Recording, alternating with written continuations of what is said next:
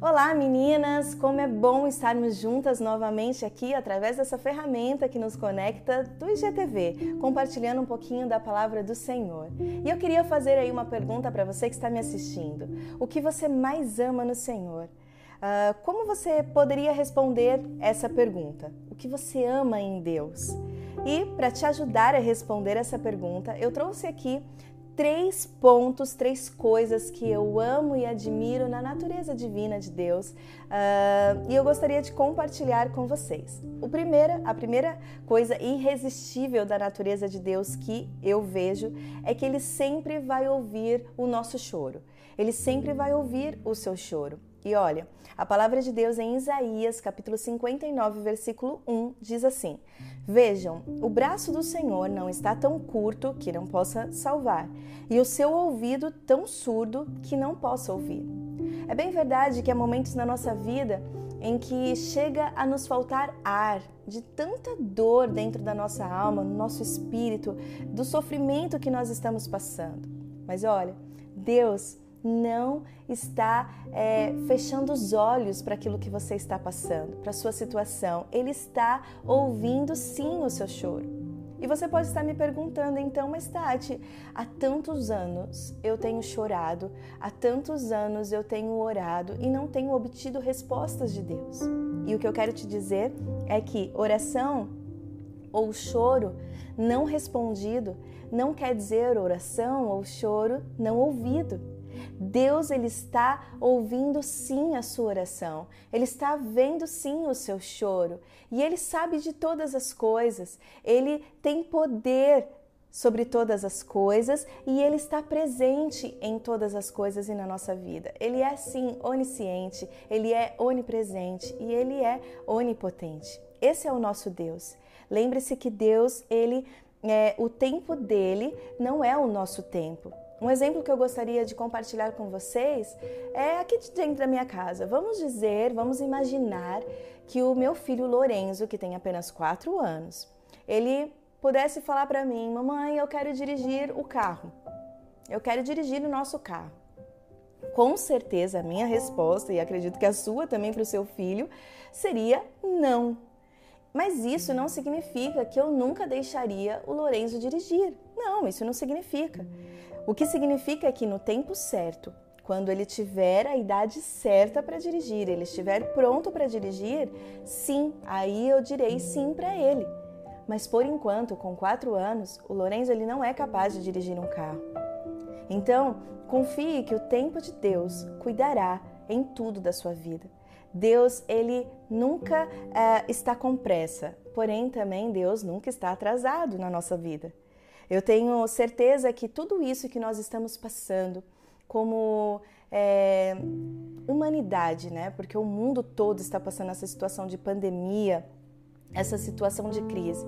Lá no futuro, quando passarmos e sobrevivermos a essa situação, olharemos para trás e lembraremos de tudo isso que nós vivemos e iremos perceber que Deus permitiu que a gente vivesse tudo isso porque o milagre para que o milagre acontecesse em nossa vida. Sim, Deus ele pode trabalhar sim em milagres instantâneos. Você orar e ele responder instantaneamente. Mas na maioria das vezes, o tempo é o grande revelador dos milagres de Deus na nossa vida.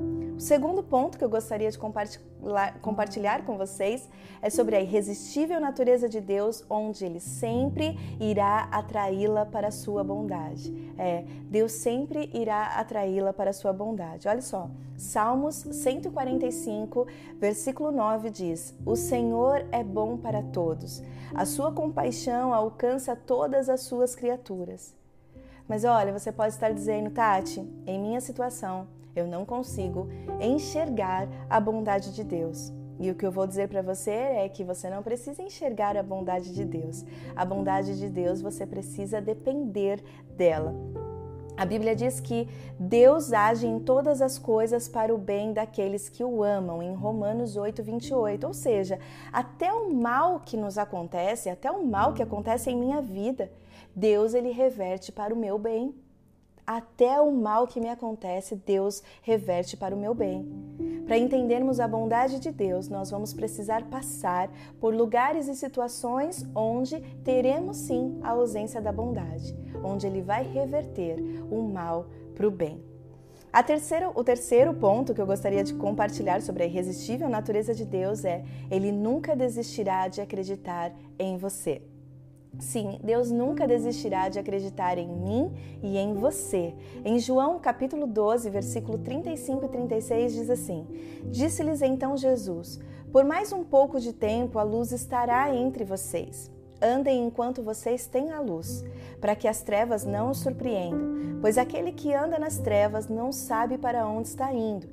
Creiam na luz enquanto vocês a têm, para que se tornem filhos da luz. Terminando de falar, Jesus saiu e ocultou-se deles.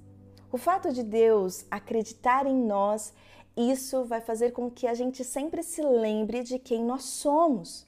Sim, somos filhas de Deus, somos servas do Senhor. E quando você tem a revelação de quem você é em Deus, você se torna uma pessoa imparável. Sim, você vai caminhar independente das circunstâncias, independente da situação que você esteja vivendo. Sim, você vai caminhar em direção à sua missão. Porque neles, quando, quando nós descobrimos quem nós somos nele, uh, nós declaramos que sim, que nós somos mulheres mais fortes, nós somos mulheres ousadas, nós somos mulheres inteligentes, somos mulheres capazes, sim, somos mulheres corajosas, somos mulheres ungidas do Senhor. E temos sim a responsabilidade de apresentarmos a outras pessoas a revelação de quem Ele é em nós. Eu acredito nisso e acredito que Jesus também acredita em você. Minha oração é que você uh, nunca se esqueça então que Deus ele sempre irá ouvir o seu choro. Deus está ouvindo o seu choro.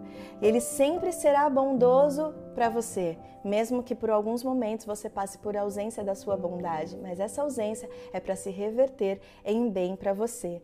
E também que ele nunca desistirá de acreditar em você Confie nisso, acredite nisso e que Deus te abençoe.